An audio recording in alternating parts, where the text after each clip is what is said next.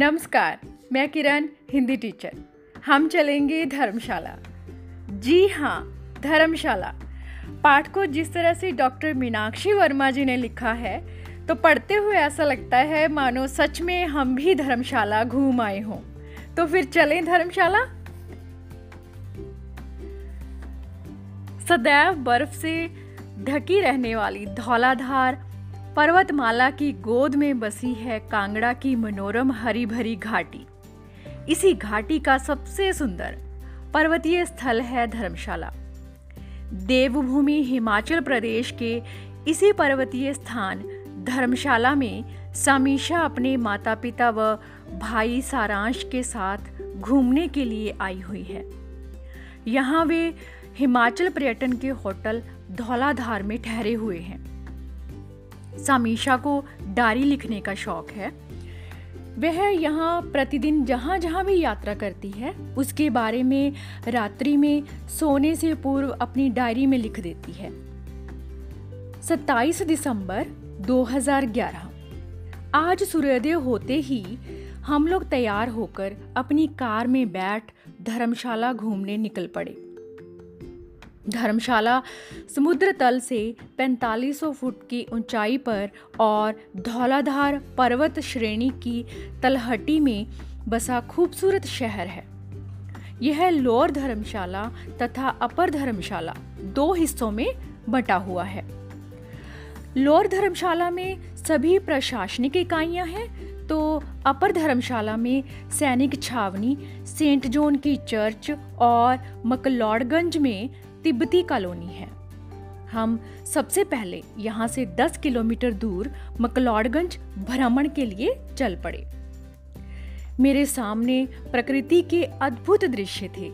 मार्ग में हम पहाड़ों का अद्भुत सौंदर्य, गुनगुनाती छोटी छोटी जलधाराएँ, चीड़ के पेड़ों के झुरमुट, देवदारों के झुंड, सीढ़ीनुमा खेत, वेग से बहती नदी नदी में विशाल आकर्षक पत्थर और हरी भरी घाटियाँ अपलक निहारते जा रहे थे, तथा प्रकृति की अद्भुत छटा का आनंद लेते आगे बढ़ रहे थे। हम 10 बजे मकलौड़गंज पहुँच गए। सामने हिमाच्छादित पर्वतों को देखकर हमारे मन में उमंगें करवटें लेने लगी। हमने यहाँ के बाज़ार में घूमते हुए देखा कि यहाँ सभी दुकानें तिब्बतियों की हैं। अधिकतर अधिकतर दुकानें ऊनी वस्त्रों, स्वेटरों, सजावटी वस्तुओं तथा हस्तकला की हैं। तो कुछ तिब्बती रेस्तरा हैं। यहाँ हमें ऐसे प्रतीत हो रहा था, मानो हम लहासा, तिब्बत की राजधानी में भ्रमण कर रहे हों। हमने यहाँ तिब्बतियों द्वारा स्थापित बौद्ध मंदिर के भी दर्शन किए। मंदिर में महात्मा बुद्ध की विशाल प्रतिमा तथा बुद्ध पोथियाँ संग्रहित हैं। वास्तव में मैक्लॉडगंज तिब्बती शासक दलाई लामा का अस्थायी मुख्यालय है। सन उन्नीस ईस्वी में जब चीन ने तिब्बत देश पर आक्रमण द्वारा कब्जा कर लिया था, तब दलाई लामा सहित पिचासी हज़ार निर्वासित बौद्ध तिब्बतियों को भारत देश ने धर्मशाला में मैक्लॉडगंज में शरण दी थी। इसके बाद हम लोग यहाँ से डेढ़ किलोमीटर की दूरी पर भागसू नाग का प्राचीन शिव मंदिर, जलाशय व जलप्रपात देखने गए, जो कि ऊँचे ऊँचे देवदार और पलाश के वृक्षों के मध्य स्थित है। कहते हैं प्राचीन काल में छोटी सी झील का स्वामी नाग था। जिसके नाम पर इस स्थान का नाम भागसु नाग पड़ा। भागसु का अर्थ जल से ही है।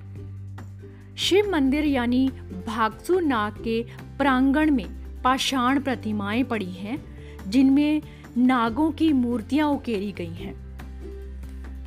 यहाँ से हम सीधा पवित्र डल झील गए, जो चारों ओर देवदार के पेड़ों से घिरा पिकनिक स्थल भी है। सूर्यास्त के समय है, धौलाधार की चोटियाँ सुनहरी रंग में रंगी हुई, ऐसे लग रही थी, मानो पिघले सोने से लिप्त हों। साँझ हो गई थी, हम अपने विश्राम स्थल लौट आए। 28 दिसंबर 2011 आज सुबह हम लोग तैयार होकर वार मेमोरियल युद्ध स्मारक देखने चल पड़े। इसका निर्माण उन वीर सैनिकों की याद में किया गया है जिन्होंने सन 1947, 1948, 1962, 1965 और 1971 के युद्धों में देश की रक्षा के लिए अपने प्राण न्यौछावर कर दिए। काले संगमरमर की तीन पट्टिकाओं पर शहीद हुए सैनिकों के नाम अंकित हैं।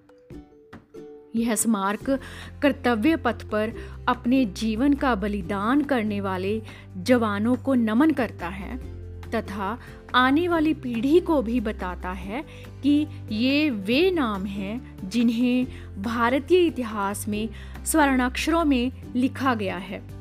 कभी भुलाया नहीं जा सकता।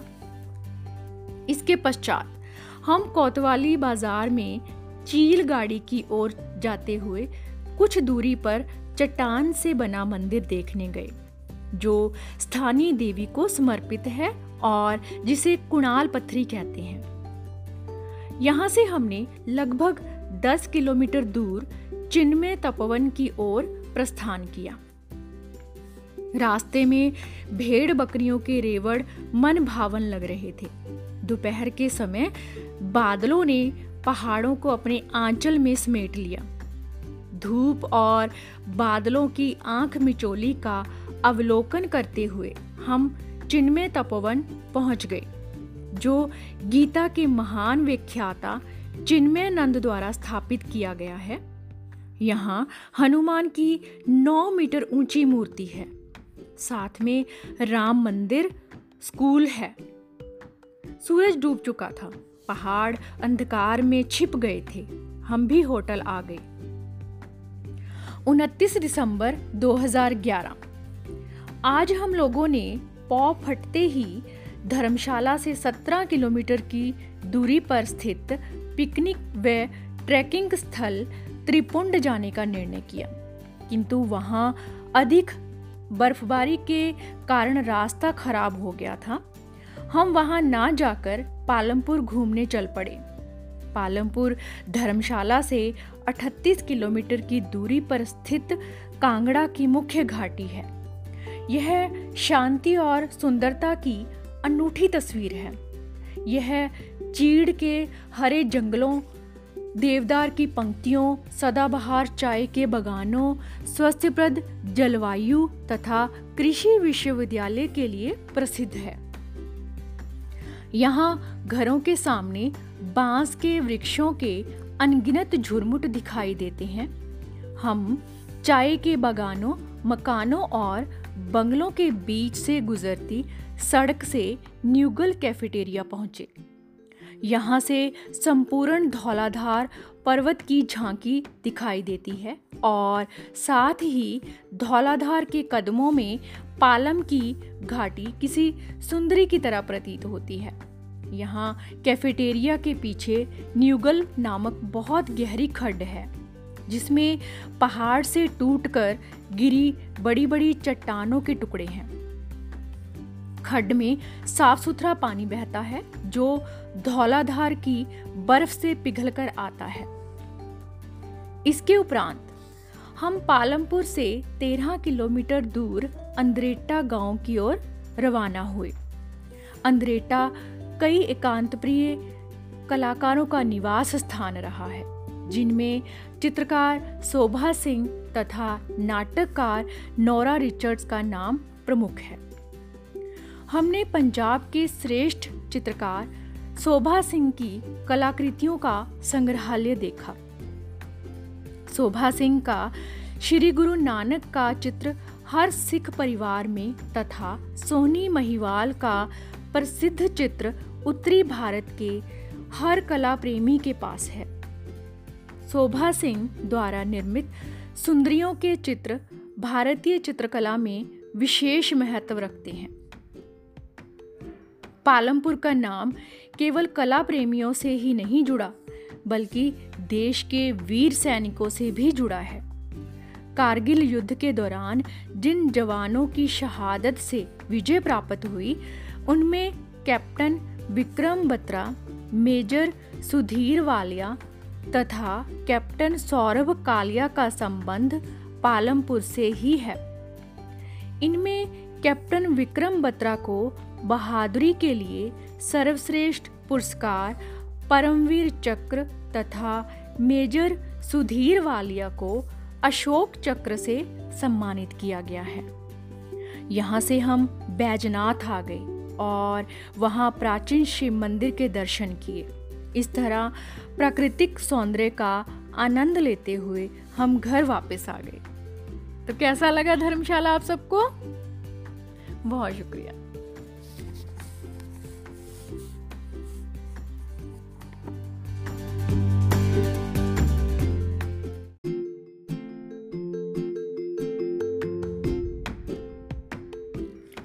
नमस्कार। मैं किरण, हिंदी टीचर हम चलेंगे धर्मशाला.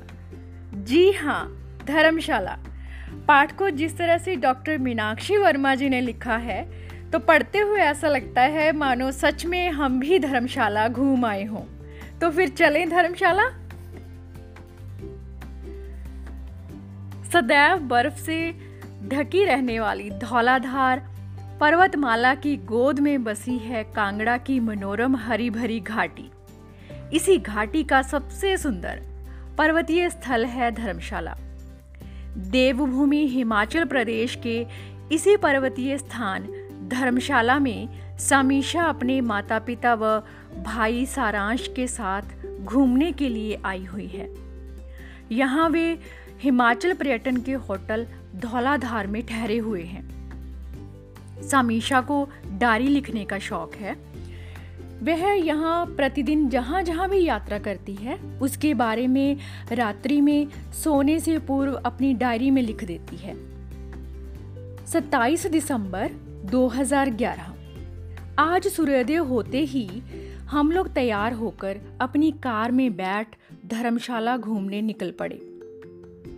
धर्मशाला समुद्र तल से 4500 फुट की ऊंचाई पर और धौलाधार पर्वत श्रेणी की तलहटी में बसा खूबसूरत शहर है। यह लोअर धर्मशाला तथा अपर धर्मशाला दो हिस्सों में बटा हुआ है। लोअर धर्मशाला में सभी प्रशासनिक इकाइयाँ हैं तो अपर धर्मशाला में सैनिक छावनी, सेंट जोन की चर्च और मकलौड़गंज में तिब्बती कॉलोनी है। हम सबसे पहले यहाँ से 10 किलोमीटर दूर मकलौड़गंज भ्रमण के लिए चल पड़े। मेरे सामने प्रकृति के अद्भुत दृश्य थे।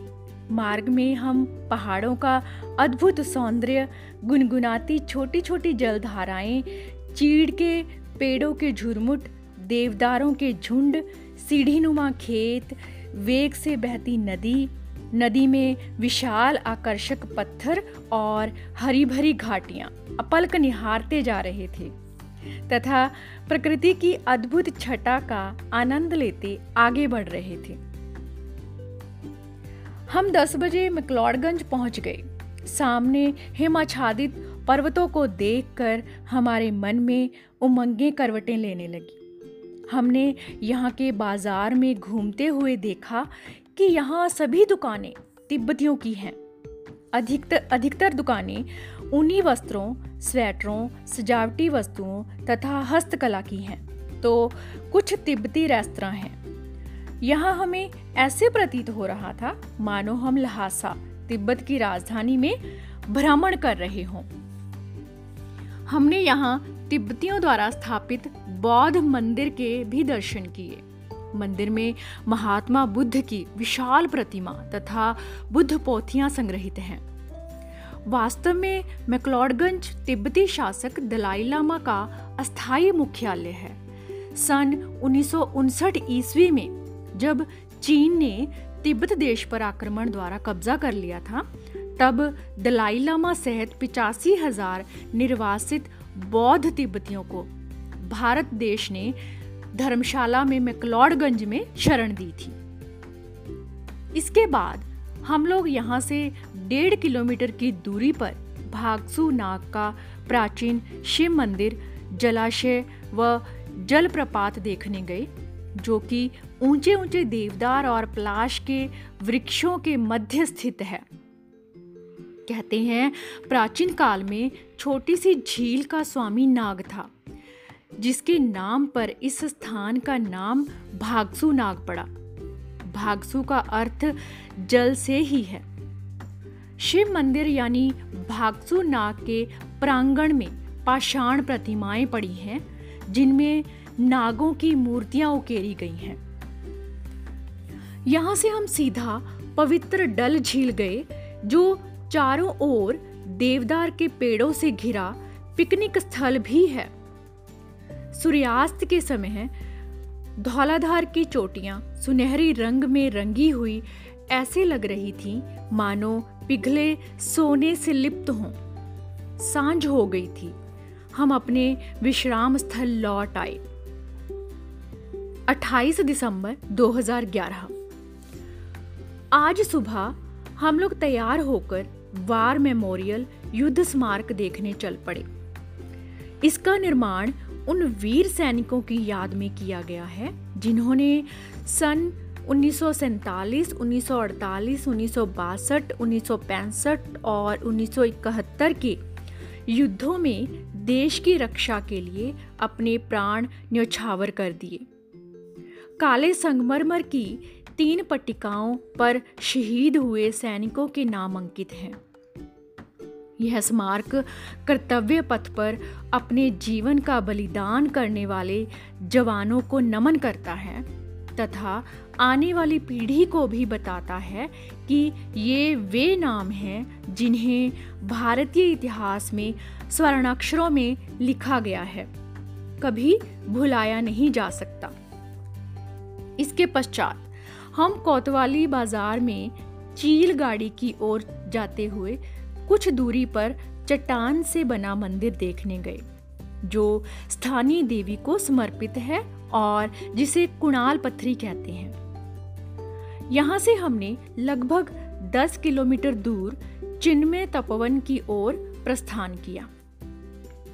रास्ते में भेड़ बकरियों के रेवड़ मन भावन लग रहे थे। दोपहर के समय बादलों ने पहाड़ों को अपने आंचल में समेट लिया। धूप और बादलों की आँख मिचोली का अवलोकन करते हुए हम चिन्मय तपोवन पहुँच गए, जो गीता के महान विख्याता चिन्मय नंद द्वारा स्थापित किया गया है। यहाँ हनुमान की नौ मीटर ऊँची मूर्ति है। साथ में राम मंदिर स्कूल है। सूरज डूब चुका था, पहाड़ अंधकार में छिप गए थे। हम भी होटल आ गए। 29 दिसंबर 2011 आज हम लोगों ने पौ फटते ही धर्मशाला से 17 किलोमीटर की दूरी पर स्थित पिकनिक व ट्रैकिंग स्थल त्रिपुंड जाने का निर्णय किया। किंतु वहाँ अधिक बर्फबारी के कारण रास्ता खराब हो गया था। हम वहाँ ना जाकर पालमपुर घूमने चल पड़े। पालमपुर धर्मशाला से 38 किलोमीटर की दूरी पर स्थित कांगड़ा की मुख्य घाटी है। यह शांति और सुंदरता की अनूठी तस्वीर है। यह चीड़ के हरे जंगलों, देवदार की पंक्तियों, सदाबहार चाय के बगानों, स्वस्थप्रद जलवायु तथा कृषि विश्वविद्यालय के लिए प्रसिद्ध है। यहाँ घरों के सामने बाँस के वृक्षों के अनगिनत झुरमुट दिखाई देते हैं। हम चाय के बगानों, मकानों और बंगलों के बीच से गुजरती सड़क से न्यूगल कैफेटेरिया पहुँचे। यहाँ से संपूर्ण धौलाधार पर्वत की झांकी दिखाई देती है और साथ ही धौलाधार के कदमों में पालम की घाटी किसी सुंदरी की तरह प्रतीत होती है। यहाँ कैफेटेरिया के पीछे न्यूगल नामक बहुत गहरी खड्ड है, जिसमें पहाड़ से टूटकर गिरी बड़ी बड़ी चट्टानों के टुकड़े हैं। खड्ड में साफ़ सुथरा पानी बहता है, जो धौलाधार की बर्फ़ से पिघलकर आता है। इसके उपरांत हम पालमपुर से तेरह किलोमीटर दूर अंद्रेटा गाँव की ओर रवाना हुए। अंद्रेटा कई एकांत प्रिय कलाकारों का निवास स्थान रहा है, जिनमें चित्रकार शोभा सिंह तथा नाटककार नोरा रिचर्ड्स का नाम प्रमुख है। हमने पंजाब के श्रेष्ठ चित्रकार शोभा सिंह की कलाकृतियों का संग्रहालय देखा। शोभा सिंह का श्री गुरु नानक का चित्र हर सिख परिवार में तथा सोनी महिवाल का प्रसिद्ध चित्र उत्तरी भारत के हर कला प्रेमी के पास है। शोभा सिंह द्वारा निर्मित सुंदरियों के चित्र भारतीय चित्रकला में विशेष महत्व रखते हैं। पालमपुर का नाम केवल कला प्रेमियों से ही नहीं जुड़ा, बल्कि देश के वीर सैनिकों से भी जुड़ा है। कारगिल युद्ध के दौरान जिन जवानों की शहादत से विजय प्राप्त हुई, उनमें कैप्टन विक्रम बत्रा, मेजर सुधीर वालिया तथा कैप्टन सौरभ कालिया का संबंध पालमपुर से ही है। इनमें कैप्टन विक्रम बत्रा को बहादुरी के लिए सर्वश्रेष्ठ पुरस्कार, परमवीर चक्र तथा मेजर सुधीर वालिया को अशोक चक्र से सम्मानित किया गया है। यहाँ से हम बैजनाथ आ गए। और वहाँ प्राचीन शिव मंदिर के दर्शन किए। इस तरह प्राकृतिक सौंदर्य का आनंद लेते हुए हम घर वापस आ गए। तो कैसा लगा धर्मशाला आप सबको? बहुत शुक्रिया।